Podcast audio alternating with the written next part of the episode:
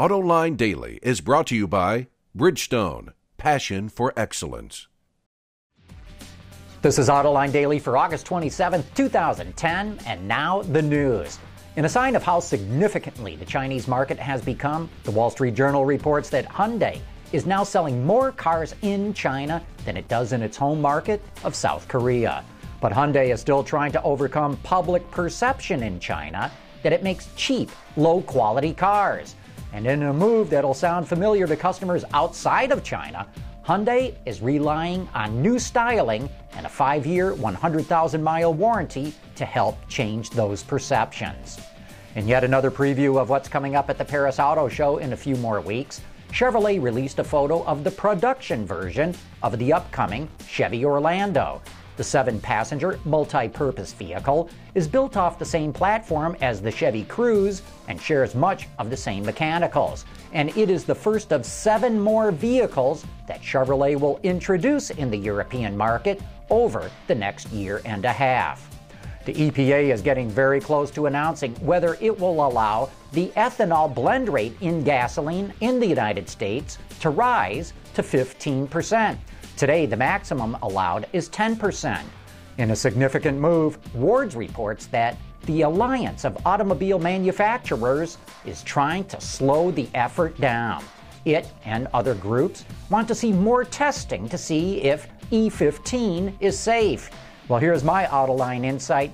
I believe automakers are worried that if the blend rate is raised, they'll lose all their CAFE credits for flex fuel vehicles that can run on E85. You know, they don't need more testing to see if E15 is safe. They already sell cars in Brazil that run on E22, and they've been doing that for years. Here's an astonishing bit of news. According to the Los Angeles Times, the Insurance Institute for Highway Safety says that drivers talking on the phone and Toyota's unintended acceleration recalls are distracting people from more important safety issues. One of the nation's leading safety advocacy groups is saying that recalls and distracted driving are not top concerns. That's hard to believe.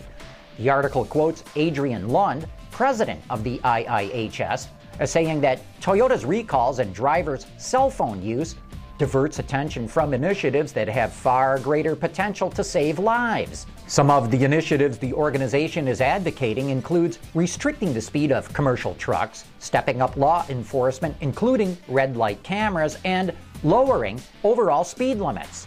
The IIHS claims these changes would have a bigger positive impact on traffic safety than congressional hearings or recalls. In somewhat related news, the LA Times reports that unsafe drivers in Afghanistan are taking a toll on America's efforts to fight the Taliban. Here's a number for you. More than half of all Afghan army injuries are from vehicle crashes. Half!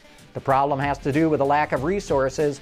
More than 80% of the recruits are illiterate, and most have not driven anything more complicated than a horse drawn cart.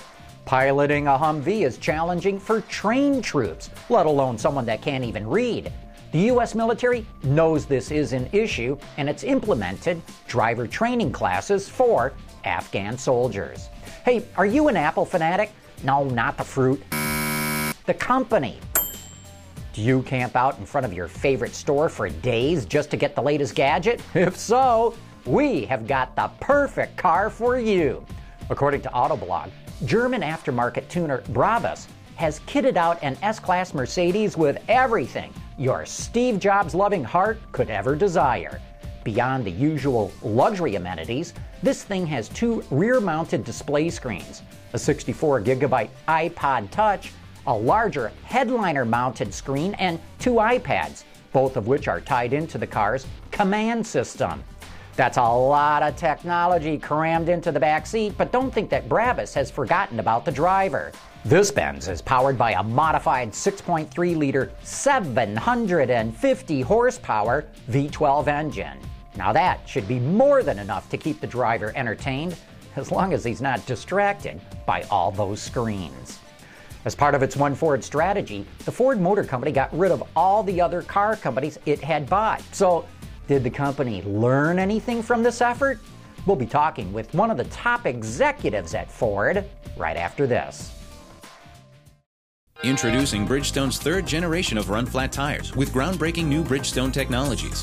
Bridgestone run flat tires offer improved ride comfort, lower rolling resistance, and improved wear while giving you the peace of mind and comfort you need. Lewis Booth is the chief financial officer of Ford, effectively the number three executive in the company after chairman Bill Ford and CEO Alan Mulally.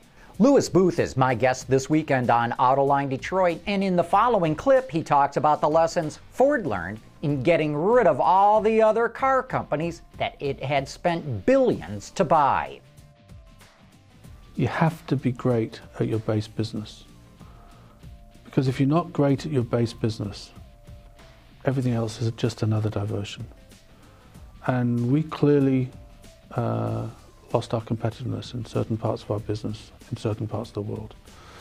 And you can never make up for that by running Jaguar Land Rover profitably or running Volvo profitably or whatever. So to me, the real lesson is, you know, before you think about anything else, make sure you're great at what you, at what your what your real base is. Make sure you're world class, and then if you've got energy, uh, capital, management resource available, then you can think about other things. But if you ever lose track of your base, you're on the way to somewhere you don't want to be. You can see the entire interview with Lewis Booth later today at our website, AutolineDetroit.tv. And joining me for that interview are Bill Vlasic from the New York Times and Csaba Csere, former editor of Car and Driver magazine.